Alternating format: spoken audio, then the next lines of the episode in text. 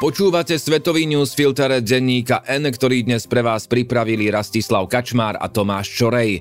Ja som Laco Urbán.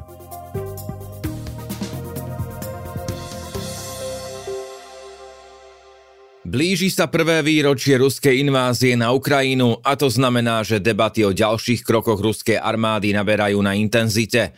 Spomínajú sa veľké raketové útoky, väčšie zapojenie letectva aj ďalšia mobilizácia.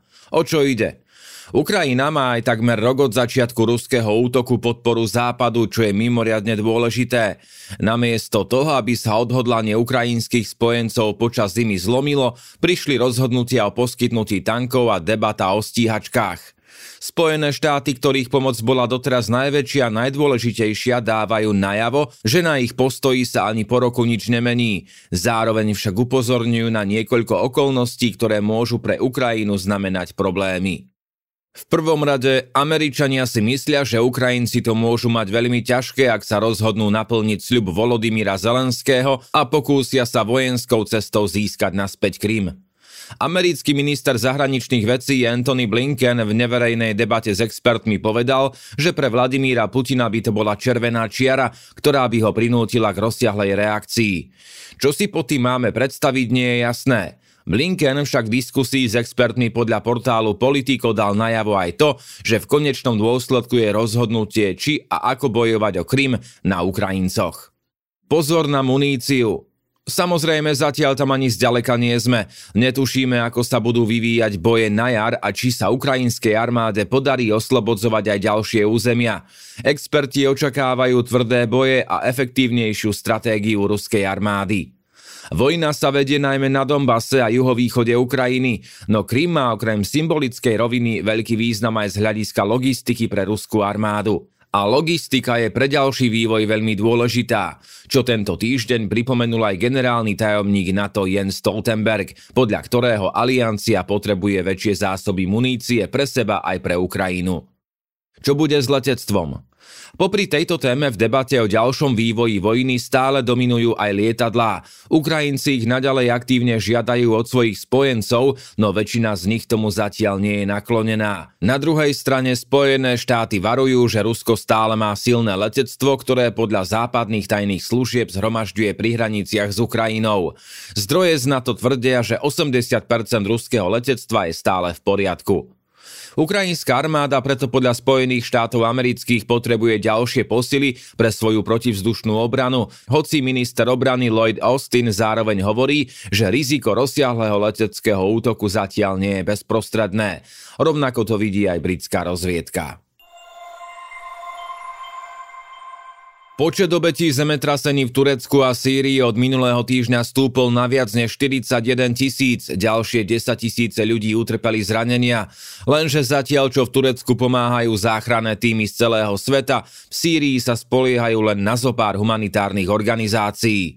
Aký je kontext? V Sýrii v roku 2011 v reakcii na protesty počas arabskej jary vypukol krvavý občianský konflikt, ktorý prebieha dodnes. Vláda na čele s diktátorom Bašárom al-Assadom kontroluje aj vďaka vojenskej pomoci Ruska a Iránu väčšinu územia krajiny. Povstalci s podporou Turecka či Spojených štátov spravujú už len niekoľko regiónov na severe, teda presne tam, kde začiatkom februára vypuklo zemetrasenie so silou 7,8 magnitúdy a následne ďalšie silné zemetrasenie. Otriasy zasiahli aj niektoré územia, ktoré má pod kontrolou Asadová vláda. V čom je problém?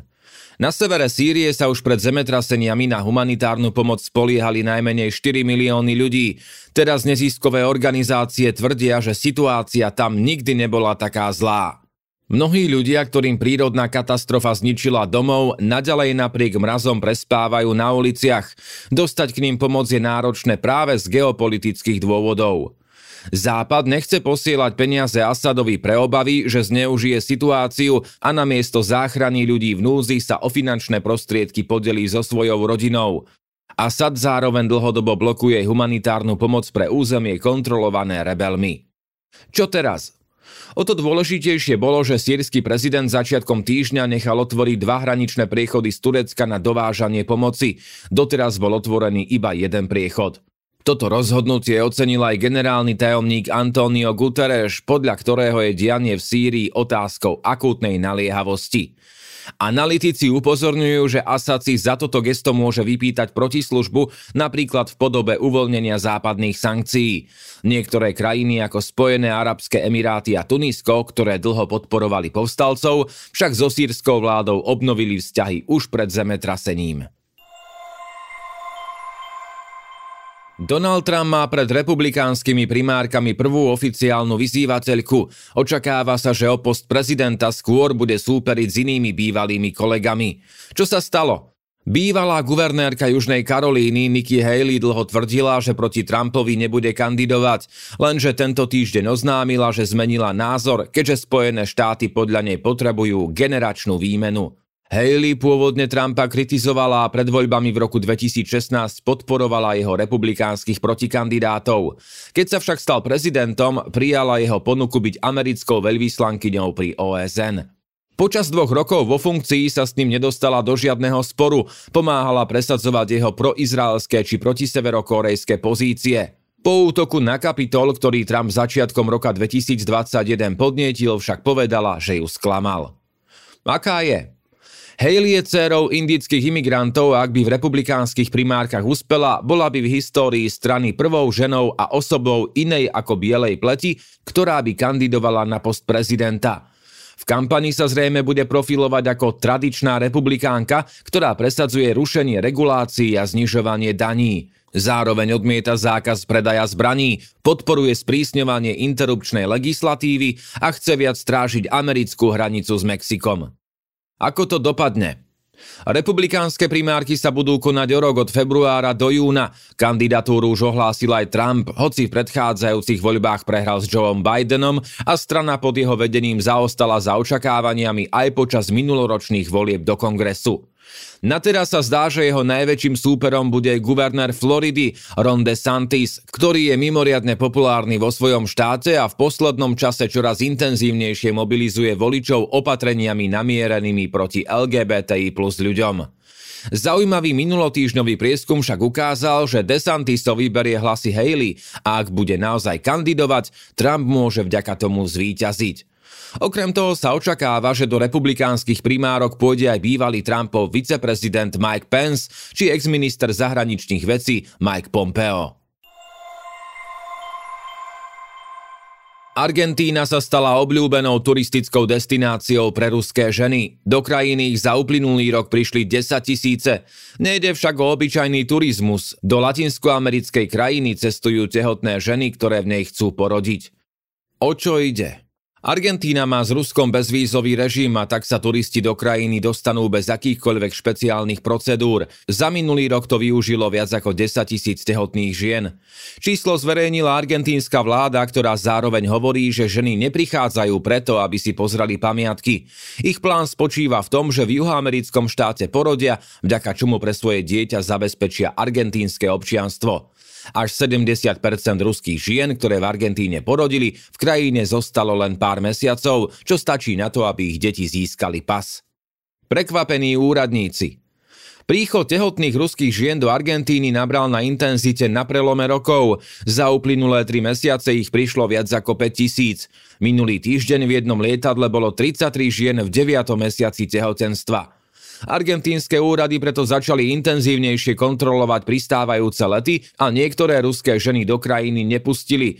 Po príchode sa mi priznali, že nie sú turistky a do Argentíny prišli porodiť. Úradníci si pritom najprv mysleli, že môže ísť o obchod s bielým mesom, no keď sa rozprávali so stovkami žien, ktoré prišli, zistili, aký je pravý dôvod. Prečo to robia? Argentínsky pas dáva ich deťom oveľa väčšie možnosti ako ten ruský. Argentínčania víza vopred potrebujú iba do 37 štátov, u občanov Ruska je to dvojnásobok. Zároveň cestujúci z Argentíny môžu prísť bez víz do krajín Európskej únie, Veľkej Británie či Japonska. A je v tom aj príležitosť pre rodičov. Ak sa rozhodnú, že z Argentíny neodídu krátko po pôrode, ale vybavia si dlhší pobyt, po dvoch rokoch môžu aj oni získať občianstvo. Je to také zaujímavé, že sa v tom už pohybujú organizované skupiny, ktoré na tom zarábajú. Ženy tak do Argentíny prídu s tým, že už majú zabezpečené aj ubytovanie, tlmočníka a pôrodnicu. Podľa niektorých médií to stojí 5 až 15 tisíc dolárov, inde píšu o sume 35 tisíc. Záleží od toho, čo všetko balíček obsahuje. V Nigérii sa tesne pred prezidentskými voľbami stupňuje chaos. Armáda čelí obvineniu z toho, že plánovala prevrat a v uliciach je čoraz viac ľudí, ktorých nahneval nedostatok bankoviek. O čo ide? V Nigérii sa budúcu sobotu 25. februára uskutočnia prezidentské voľby. Súčasný prezident Muhammadu Buhari už nemôže znovu kandidovať a z úradu odchádza s nízkou popularitou. Podľa prieskumov sa zdá, že by ho vo funkcii mohol nahradiť kandidát opozičných lejbristov Peter Oby, no výsledky volie budú tesné a rozhodovať sa bude medzi politikmi troch veľkých strán. Predvolebnú kampaň narušilo viacero nepríjemných udalostí, ktoré nepomáhajú nielen Buhariho strane, ale ani nigerijskej demokracii. Bude prevrat? Prvou z nich sú špekulácie o puči, len pred týždňom sme v tomto newsfiltri hovorili, že v poslednom desaťročí sú vojenské prevraty v Afrike čoraz častejšie, no Nigéria sa tomuto trendu vyhýbala. Teraz predstavitelia Buhariho strany APC obvinujú armádu, že spolu s prezidentským kandidátom Atikuom Abubakarom chystala násilnú zmenu vlády. Vedenie armády najľudnatejšej africkej krajiny to rázne odmieta a hovorí, že vojaci sú verní ústave. A ako píše korešpondent BBC v Nigérii, ľudí v krajine tieto špekulácie veľmi nerozrušili. O mnoho viac ich trápi to, že sa nevedia dostať k svojim peniazom. Problémy s hotovosťou Problém je v tom, že nigerijská vláda sa v Lani rozhodla, že začne vydávať novú verziu bankoviek svojej meny, ktorá sa volá Naira. Tlač bankoviek sa začala ešte v Lani a do konca januára mali obyvatelia Nigérie odovzdať tie staré. Termín sa však predlžil a ani vo februári nie je všetko v poriadku. Hotovosti nie je dosť a ľudia spia pred bankami a bankomatmi, aby sa dostali k peniazom. Situáciu zhoršuje aj to, že desiatky miliónov ľudí sú závislé od hotovosti, ktorá koluje v ekonomike.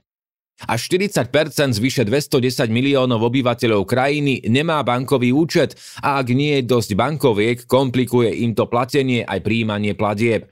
No ani ľuďom, ktorí účty majú, banky nemajú čo vydávať. Niektorí obyvateľia Nigérie, s ktorými sa rozprávali zahraniční novinári, hovoria, že bez toho nedokážu nakupovať na trhu či zaplatiť za verejnú dopravu. Nahnevaní ľudia už preto začali útočiť na banky a prezident tesne pred voľbami zachraňuje svoju stranu aj tak, že do obehu vracia staré bankovky v hodnote 200 najrov. Svetový newsfilter dnes pre vás pripravili Rastislav Kačmár a Tomáš Čorej. Do počutia o týždeň.